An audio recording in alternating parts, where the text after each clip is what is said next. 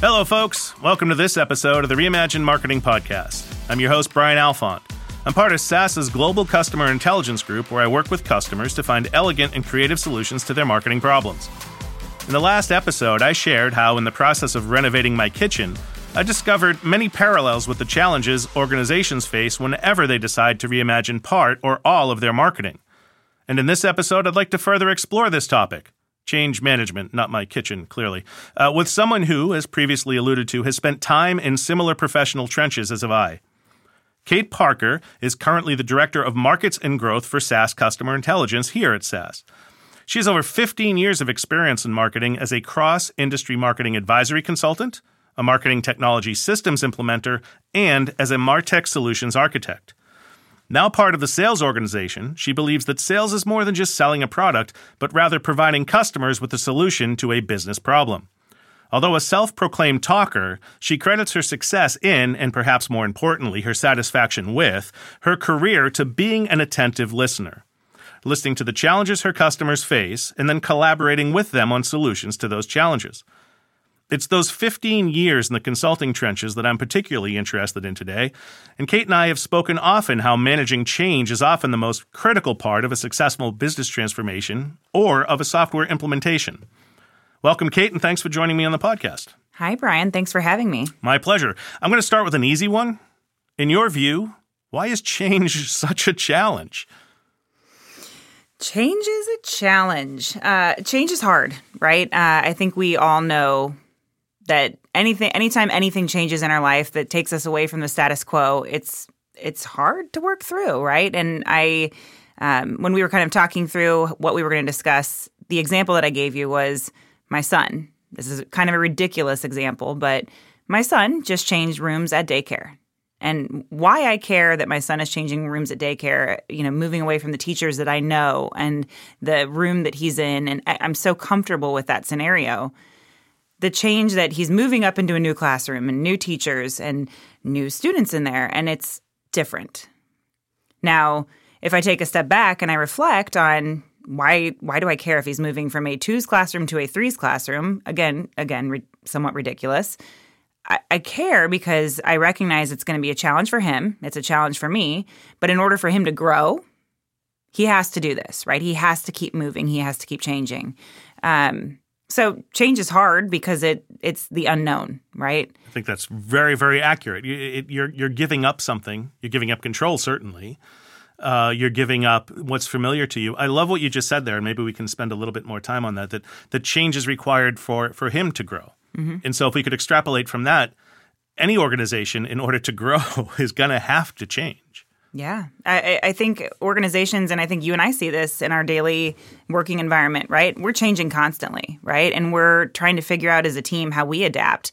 All the organizations that we work with day in and day out are also constantly adapting. And, you know, especially in today's world with digital transformation efforts underway and the constant flux of new systems being implemented, you know, new vendors being brought in, it's a constant churn, if you will, right? Of new technologies, new people being brought into the mix with, you know, previous experiences where we're trying to blend all of that together and new processes that we're having to explore to make everything make sense, right?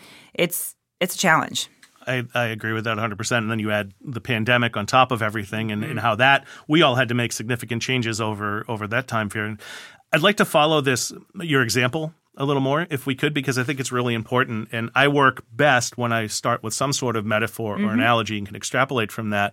Uh, and I think just in thinking about how I would work with an organization to prepare them for change in the past, it's probably going to be very close to how you helped prepare your son for that change because I'm going to assume that you had some conversations with him other than just saying, "Hey, new classroom, here you go."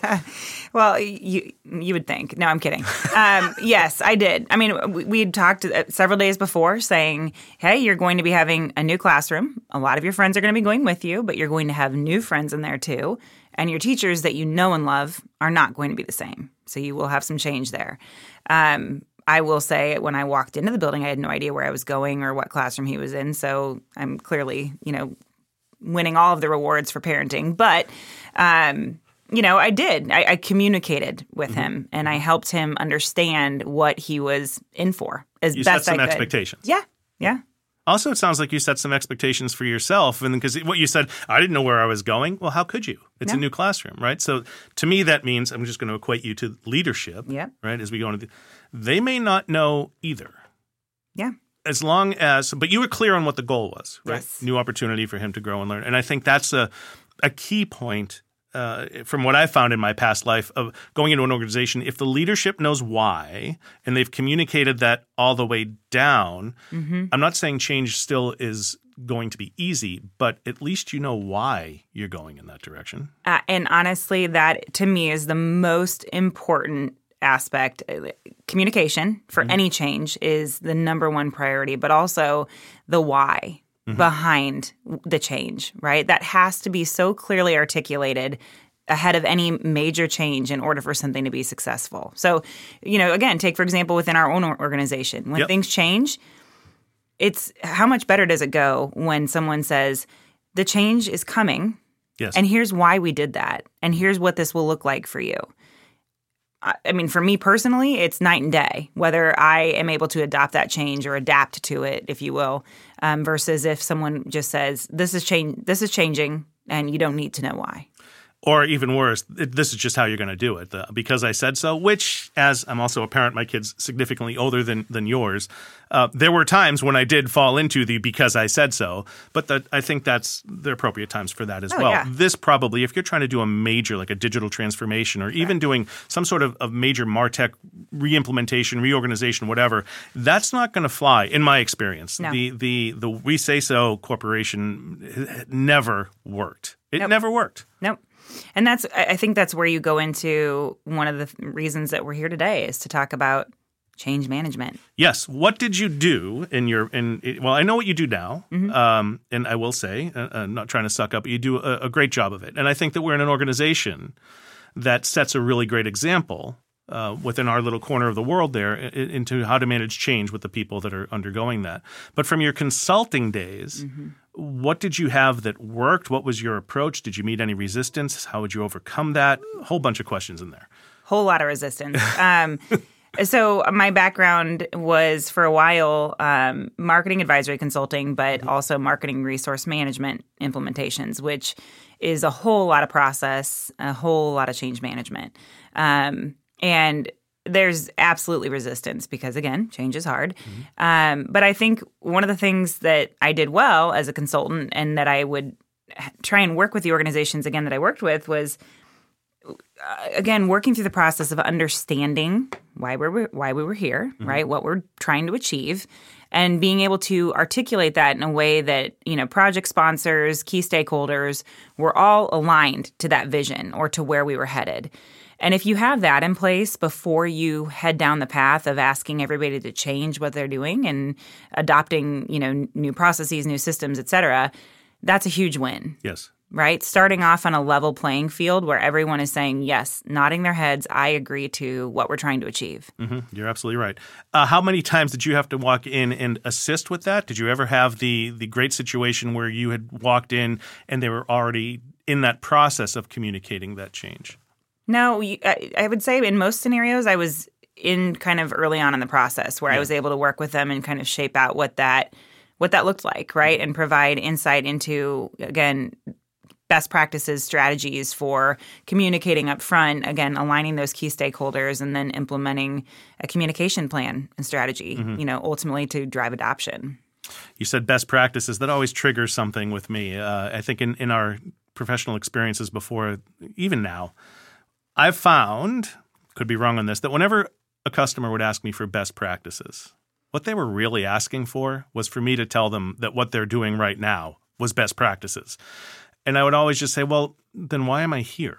Right. Right. So obviously, you might have some things that are, um, but clearly there are, are some things that you still want to change. Anyway, that's just the best practices aside. The other thing that you said that I really would like to to drill down is about having all the stakeholders there, mm-hmm. horizontally and vertically. Uh, could you talk a little bit more about that? Yeah, I mean, eh, you you know, with any process, again, with any technology that you implement, you have the, the horizontal structure, right? Your mm-hmm. leadership, who are typically your sponsors, your key stakeholders of the of the project project that you're mm-hmm. trying to execute, right? Their alignment is critical. But then also, you know, if you think of kind of the functions that support the various elements of the process, Right. they also have to be on the same page. Mm-hmm. But going back to your kind of best practices piece a couple seconds ago, that's where, uh, particularly in the functional area, you get a lot of the pushback because it's it's well, this is how we do it today, right? And I and and again, not saying what you're doing is wrong. Again, people could come into our you know positions today and say you're doing this wrong. And frankly, we probably should say, oh, okay, I'm I'm open to growth. I'm open to change and listen to them. I agree. But um, the number of times that I think each of us has probably heard, this is the way it's always been done. yes. But that doesn't mean it's being done right.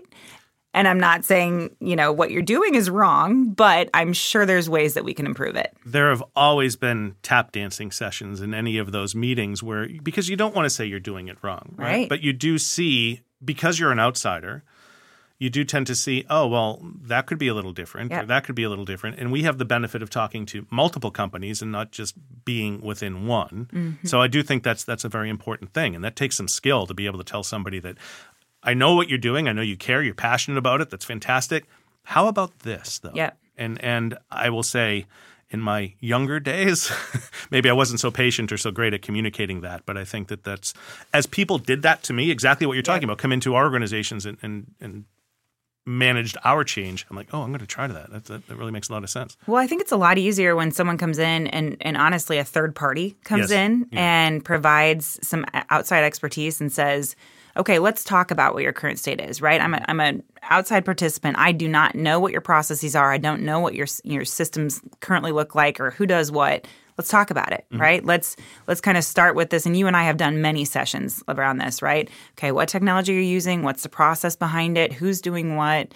Um, and, and just again, level setting on that current state Yes. and then starting to go into okay well what if you did it this way oh well i, I hadn't thought about it that way mm-hmm. okay so Those are great moments. When those happen and you get that buy in, those are great moments as the consultant. Be like, oh, cool. Okay. But that's what's required i think to help people change is to get on the same page as them in terms of what you're where you currently stand. Yep. and then aligning to that future vision mm-hmm. and working through it together. Because Yes. if you come in and you say yeah i don't really care what you're doing today. You're going to do it this way. That is not going to work. That probably would not have worked very well with your son. ooh correct. You know, you were able to get down to his level and understand, okay, well, this is what he's going to be concerned with. And, and life is the same thing over and over again. The universe continues to put things in front of you that you have to work on. So whether it's change with your son or change of your, you know, global 100 company, it's essentially, to me, the same thing. yeah It's it's it's, it's always has been. It's all that same conversation. Mm-hmm. So, what would you do? And I'm curious. I don't know if we want to trade stories here because that could get dangerous. But maybe you could tell me and the listeners a little bit when you had that management chain that was just no, we're just going to tell them. And I know you've had them because we've talked about this. How what? I have not yet found a surefire way to be able to overcome that. I, I- think when you have those resistors, it's opening the door for con- for further conversation, and mm-hmm. again, welcoming them into the table and saying, "Tell me why. I need to hear why this is so hard, or why you're pushing back so much." Because you obviously feel very strongly about this, and that's that's okay. That's good. You're passionate about what you do, but you're not all that unique. You're not, you know, you're not unique in, in terms of wanting to just kind of stay the same. So why are you so I guess you can't probably say hell bent on a podcast. but Hidebound, you can say it. Why, why why are you so high bound on um, keeping with this, right? You know, why? And if they can clearly articulate it, then that's again room for us to continue to iterate on what's the right way to approach this. Mm-hmm. But if not, then that again brings us to the table where we can say, okay, now now you know this is again repeating why we're doing this. And you know that we have the support that's required from the executive team and and here's where we are right so we need to figure out a way to product you know productively work through this and and figure out what our path forward is but i, I do find that the more that you know, sometimes there is absolutely a time where you have to shut it down and just say, "This is the way it's being done." Yes, um, and I think and, that's more, as you said uh, earlier, uh, or when we were having another conversation. That's really more at the functional level. Yeah. Um, but at the strategy level, maybe maybe it's there too. There are times you have to shut it down. There but are, it, but you don't want to get there, right? You, right, because I don't know if your people will follow you then. Yeah, no. You, I think you continue to open the door and have constructive conversations to figure out how to progress, right? Mm-hmm. How to move forward. So the thought popped into my head as you were uh, talking about. It's another opportunity to listen. It's another opportunity to to understand the why and to ask the questions why. Um, I won't know company names, obviously, but there was one time where I said, well, the only way that we're going to be able to get through this is to try it and either succeed and we, the, the consulting company, is wrong, or it's going to fail and it's not going to be an I told you so moment, but that's the, the time to say, well, what if we try it this way? I think to a certain degree, and maybe it's scarier now because there's so many new channels, people are terrified of failure, but how the heck else do you learn? I think I think there's absolutely those instances, and and sometimes it's when the organization as a whole disagrees with the approach and they mm-hmm. make a decision to proceed as you know they want. And I've been in the situation where six months later we've received the okay, you were right. You know, let's change it. Right, let's yeah. go through and modify our processes, modify the solution, et cetera. But um, you know i think it's it's it's going to happen right? You Absolutely. you want to avoid it but you can't always avoid it right? Again it just opens the door for continuous reform and change as you move along. And as they start to use the system move throughout these processes they recognize huh, this wasn't really what I expected, or there's way too much here. Yes. I over architected the solution. Yes. Um, I don't want to take away the goodness, the the art and the science aspect of marketing. I don't want to take away my artistic portion of this process. So Absolutely. we're going to separate the two and make you know processes more milestone based, and again allow more flexibility. So just those kind of scenarios where you do revisit it and no love lost, it it makes sense. So I I really I really love that you just said you don't want to take away the art, and we don't because as much as you know you want to get into the analytics and the A/B testing and all this, and as much as AI is supposed to be the future, there is still that art and there's still that that creativity and the gut instinct that you need to to um, to, to promote, to support, which is why I don't like micromanaging any type of process. Right? Just, let's please leave room for that. Right. Leave room for that. Which I'm very glad that you brought the art back into it because that's also where you can learn mm-hmm. unexpected things happen there. Yep. That's really that's a really good point. Um, you were also talking about bringing in a new system. Uh, the blame the software. I think in my when I was whatever I wrote, I wrote something that that silverware better be in the first darn drawer they open. Otherwise, you know, you're going to hear, oh well, this is never going to work. Mm-hmm. And in in your experience, I'm sure you have you. A well, I'm, I'm going to assume that you've you've encountered that, and then how have you countered that? I, I go back to honestly what I just said, okay. right? Open the door for the conversation and talk about why isn't going to work. Mm-hmm. Again, just saying because it's not how we do it today is not the right reason. But what is it? Is it a is it the way that you're clicking the button? Is it the way that the process is architected? Is it you know how you're aligning with this other area of the organization. What isn't working about it? And if they're if they're blaming the software there's obviously more to it right? I, I don't necessarily sometimes it is the software right? We work for software company yep, right? Sometimes we the button's just not where it's supposed to be. fully acknowledge that yeah. it it can be the the software at times. So not saying that at all but um, is there more to the story? So just mm-hmm. opening again opening the door for conversation communication. Right there, there, there are two, three, maybe four equal parts of the equation. The software is one of those variables, but then you do have, you have your process, you have your mm-hmm. change, and everything else. That's a, a, very good point, and I think I know in our role in, in the sales side now, we do try to talk to our customers about, hey, this is a big change. What you're talking about, depending on where they are in their digital transformation, but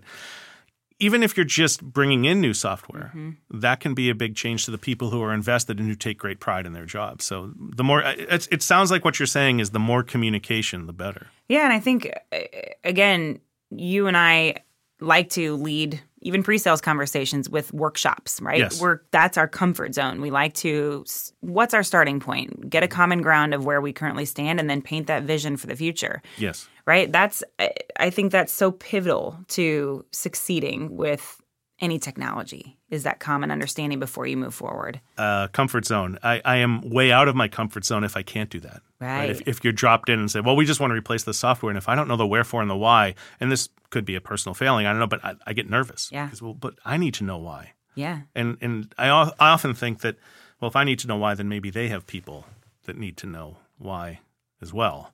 You're not you're not unique there. Oh, good. oh, good. Um, I think I have a, a, question here, but I think you've already answered it. My my question I wrote down was: Can a mismanaged implementation be saved? And I think you, I'll just cue it up to say, communicate.